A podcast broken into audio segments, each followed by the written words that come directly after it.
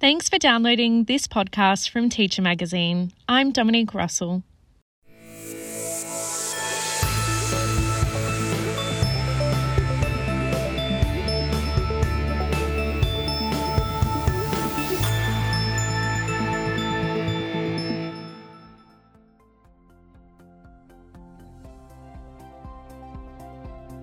Before we get into this episode of the Research Files, if you're listening to this as soon as it becomes available, we're in the final week of the inaugural Teacher Awards nomination period. If you're a frequent listener of this podcast, you'll know we've spoken with some amazing school leaders, teachers, and support staff who are making a difference to the lives of their students. We know there are thousands more out there who are doing outstanding work, and the Teacher Awards is all about celebrating and recognising your achievements. Our outstanding judging panel includes previous podcast guests Professor Lyn Sharratt, Professor Pauline Taylor Guy, Professor Pasi Sahlberg, Professor Amy Cutter Mackenzie Knowles, and Alex Wharton. There's still time to nominate for the Teacher Awards, but be quick. The nomination process is easy, and you can nominate yourself, a colleague, or a team of staff in a range of award categories. Visit teachermagazine.com forward slash teacher awards to get your entry in before they close. Now, in this episode of the Research Files, I'm joined by Jen Star and Emeline Gillingham from the Asia Education Foundation. The Foundation's recently released report, School Partnerships in a Digital Age, outlines what works in digital school partnerships by delving into how schools involved in their Australia China Bridge program were supported to adapt from a more traditional face to face partnership, which relied heavily on international travel to and from each school, to a virtual partnership during the pandemic, known as the Digital Bridge Program. As you'll hear in the episode, the Bridge Program, where Bridge stands for Building Relationships Through Intercultural Dialogue and Growing Engagement, has been in place for many years and in many countries. The report also looks at case studies from Digital Bridge program partnerships and the overall benefits of these partnerships for students, teachers, and school communities, which we'll unpack in greater detail during our conversation. Let's dive into the episode.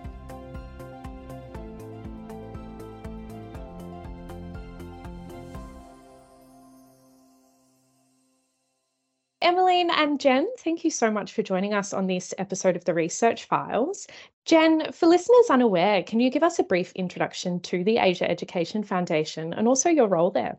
Asia Education Foundation is a little organisation embedded at the University of Melbourne we were established in 1992, so we celebrated our 30th birthday last year. And our purpose is really to work with school educators, young people, and communities in Asia and the Pacific to build global competence and Asia Pacific capabilities, to create connections, learn together, and create a shared future, and to deepen knowledge, build relationships, and embrace diversity across our region.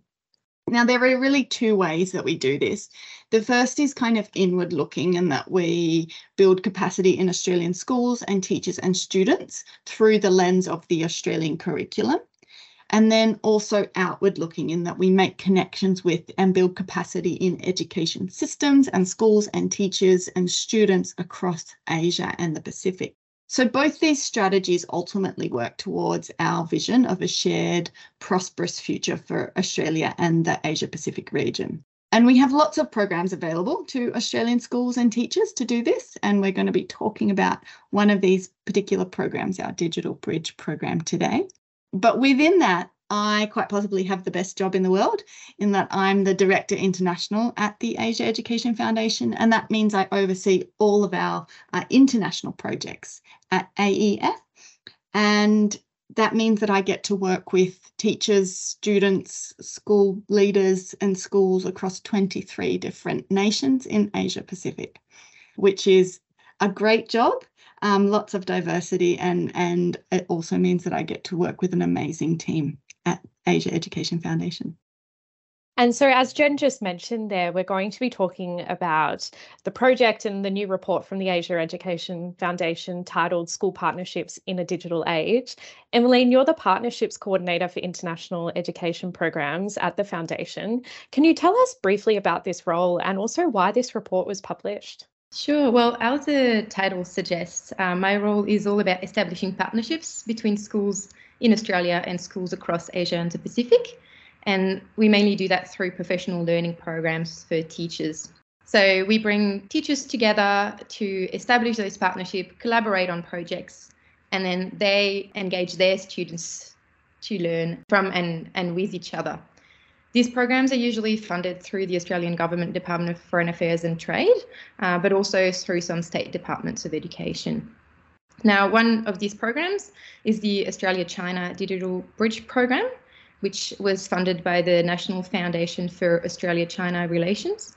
And through this program, AEF was commissioned to publish this report looking at what works in digital school partnerships using the partnerships we established through the program as examples of best practice. Now, that was the first program that we, AEF was able to run with China since 2015, and also the first to be fully online without any physical resources or face to face activities. Jen, in the first section of this report, you discuss the advantages of digital school partnerships. So I'm interested in then what does the research say about the positive impact of these partnerships? Well, digital school partnerships are actually very, very new. So there's not much research on this yet, which is why our report is very timely. But in saying that, international school partnerships, or they're sometimes called sister schools or global school partnerships, have been around for a really, really long time um, they're very much part of the education landscape in Australia. And I remember, like back in the dark ages of the late 80s and early 90s, um, when I was at school, my my little school in country New South Wales had a sister school partnership with a school in Siem Reap in Vietnam. And every so often, a group of students or teachers would travel to Vietnam for a visit, or we'd have some students come and stay in our community for an exchange. And I'm sure many of the, the listeners of this podcast have similar stories of engaging with um, sister school partnerships or, or international education. But as Emeline said, the Asia Education Foundation have been coordinating sister school partnerships since 2008 um, through our Bridge School Partnership Program. And that connects schools in Australia with 23 different nations across Asia and the Pacific. Um, and since 2008, we've established more than 500 partnerships and have a network of 1,000 schools and 2,500 teachers across the region. But these school partnerships, much like my school's exchange with Siem Reap, um, however, tended to be built on this international travel. So we go there, they come here, that, that the usual thing. But then, of course, the pandemic came. Um, schools were closed, travel was restricted, um, and most of these international school partnerships ground to a halt. But this kind of pause also allowed us to learn a lot about teaching online and creating authentic connections and learning experiences in this virtual space. And this report is basically the sum of our learning and demonstrates that deep and meaningful cross cultural connections can be developed online. So much like their face to face predecessors, digital school partnerships have been proven to provide a range of benefits that can support schools, teachers, and students to enhance their intercultural understanding. They can develop 21st century skills and form authentic global networks between teachers and students. What really makes them exciting is that digital school partnerships are more equitable. Rather than just the few teachers or students with the means to travel to go to Vietnam or come back um, being engaged in the partnership, it means that all students in the school have the potential to participate and it actively promotes um, whole student learning. So, by engaging with their peers online and creating authentic relationships, students can really gain a better understanding of other cultures, they can develop global citizenship, um, they appreciate different perspectives, and then they can hone those 21st century skills like critical thinking, digital literacy, cross cultural collaboration, language learning. So education is not no longer limited to the physical place that they live in.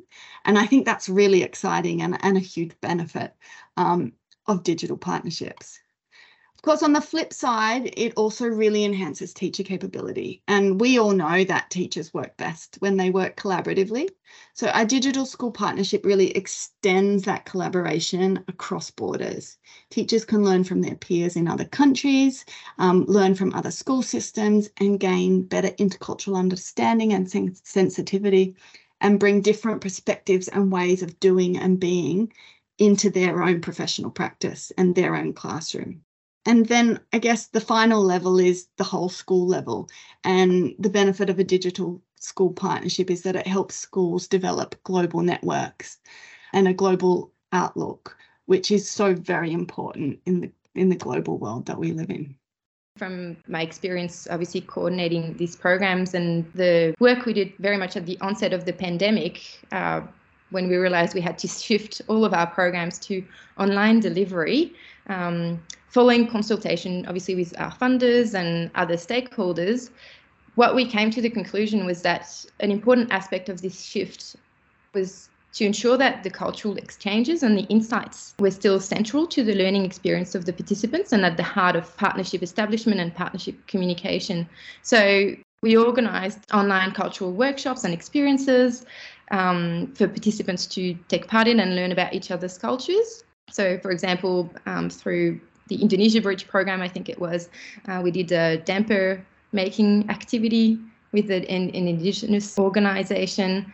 Um, in the context of the Digital Bridge program, we had a women's Indigenous dance group come and join us to talk about their culture and their their traditions. And then we also had uh, the Chinese museum involved. So I guess yeah, those those kinds of activities were very important to help uh, bridge the, the cultural differences and, and provide opportunities for participants to learn about each other's cultures. In the report as well, you also do mention that there are a number of challenges and limitations associated with virtual partnerships like these. So, can you outline a few of these for me, Jen, and how these might be mitigated? Yeah, so of course, while there are benefits, there are also challenges. Um, and probably, I think one of the biggest that we experienced was time difference. I'm pretty sure everyone has that friend on the other side of the world um, and they have to wake up in the middle of the night to call. But when you kind of multiply that across multiple time zones and states in Australia and provinces in China, things become pretty messy pretty quickly. So one of the ways that we got around this was we used both synchronous and asynchronous communication platforms so that partnerships could choose a platform that best suited them um, and then connect at a time that suited them as well. So for example, we used Zoom for our synchronous workshops where we all got together at the same time, but we also had WhatsApp and WeChat platforms providing the same information so that participants could access it in their own time. We also used a platform called Milanote, which allowed participants to access the information and upload projects or collaborations in their own time. Of course, when you're working with different cultures, um, language and communication can be quite challenging. Um, and so we used AI translation tools such as Zoom captions, um, visual aids and diagrams, bilingual learning resources, as well as having a human translator participate in every session. It drew things out a little bit, but it made sure that everybody felt as comfortable as possible accessing and responding to the program that we have. And then, of course, there are the technical challenges. Like, who hasn't planned that perfect lesson online um, only to have the power go out or the internet go down. Um, and these kinds of technical challenges happened to us quite a bit. So staying flexible um, was the main thing that we needed to do we also what we did in kind to kind of overcome this was we identified and addressed technology disparities and digital literacy skills so some teachers are better at online skills than others and we conducted technology training sessions um, at the very start so that everybody knew what um, I guess, platform we were working on and how to use that platform so they could access the resources. And then, of course, established contingency plans, um, plan A to Z, um, and all, lots of different communication um, channels across the program so that everybody could access and understand. And the report also mentions that the research indicates that international school partnerships are most effective when they're integrated into the curriculum rather than being seen as an extracurricular offering. Emeline, in what ways does this program link to the Australian curriculum? So there's two clear explicit links to the Australian curriculum. The first one is to the cross-curriculum priority of Asia and Australia's engagement with Asia, which emphasises the importance of developing Asian knowledge, skills and understanding to be better engage with Asian countries. So, school partnerships, such as those established through the Digital Bridge program, provide an excellent opportunity for teachers to um, cultivate Asia capabilities for themselves um, and their own intercultural understanding, uh, but then also engage their students and enable them to develop those capability in an authentic way. And the other one, of course, is intercultural understanding, which is another vital aspect of the Australian curriculum as a general capability. And that's really about students learning about themselves, their own culture, their own language, their own beliefs, um, as well as those of others, and engage engaging with diverse cultures. That's obviously very relevant in Australia uh, with such an ethnically and culturally diverse population, but also, you know, in any workplace, of course, these skills are going to be so valuable um, anywhere in the world. One of the sections in the report shares some case studies. It was so interesting to read through all of them. I'm interested in whether you'd like to share one or two with our listeners, Emeline, for people who haven't read the report yet. What are some interesting aspects from one or two of the case studies? I have to admit, it's quite hard to pick uh, one, as they're all such great examples of what's possible and, and, and so inspiring. Um, and of course, in the report, we were only limited to about five uh, examples, but um, yeah, there's so, so, many more from the program we could have picked. But um, one I particularly liked was the collaborative project between Corinda State High School in Queensland and Shanghai Zheyuan Middle School. So those schools collaborated on a geography project that focused on exploring the livability and biological environments of their um, respective campuses and surrounding areas. So they engaged their year seven students to showcase the unique aspects uh, of their living environment, things like fauna and flora on their campuses, the use of solar and wind power, the food served in their canteen. So they looked at that in their own school kind of context and then uh, shared through teams. The teachers organised sessions through teams for the students to to share. And then um, they're actually look, now looking at uh, planting trees on their campuses as a symbol uh, of their partnership, which I think is beautiful. And it was great to be able to support the teachers to connect via Teams. Um, you know, as Jen mentioned, there's always technical difficulties in, in programs like this, and one of them was that the teachers from Corinda weren't able to access some of the resources we were sharing because we're part of the University of Melbourne team network. And they're part of the Queensland Education, and so we managed to um, yeah work out how to make that happen and then of course adding in the, the Chinese teachers into it as well. The other one I would like to mention is um, the one between Hangzhou uh, Tonglu Yeyanqiu Tianlan School, and I apologize about my pronunciation. I have been learning Chinese, but still not that great.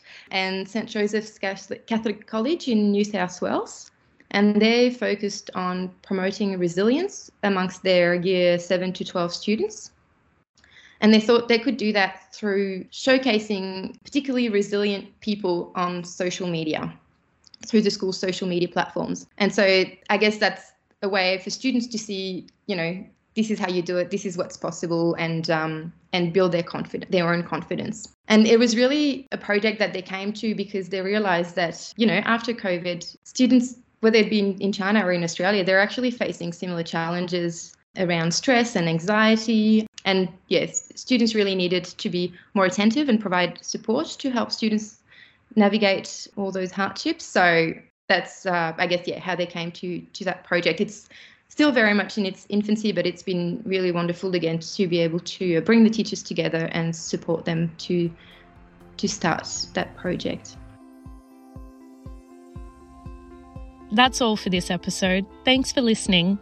If you're interested in finding out more about the Digital Bridge program, you can visit Asia Education Foundation's website at asiaeducation.edu.au or search for them on Facebook, Twitter, or LinkedIn. We'll also have a link to their YouTube channel and the full report we discussed today at the bottom of the full transcript for this episode, available over at our website, teachermagazine.com. Remember to give a rating of our podcast if you're listening to this audio on Apple Podcasts or Spotify Thanks again for taking the time to support the work we're doing. We'll be back with a new episode soon.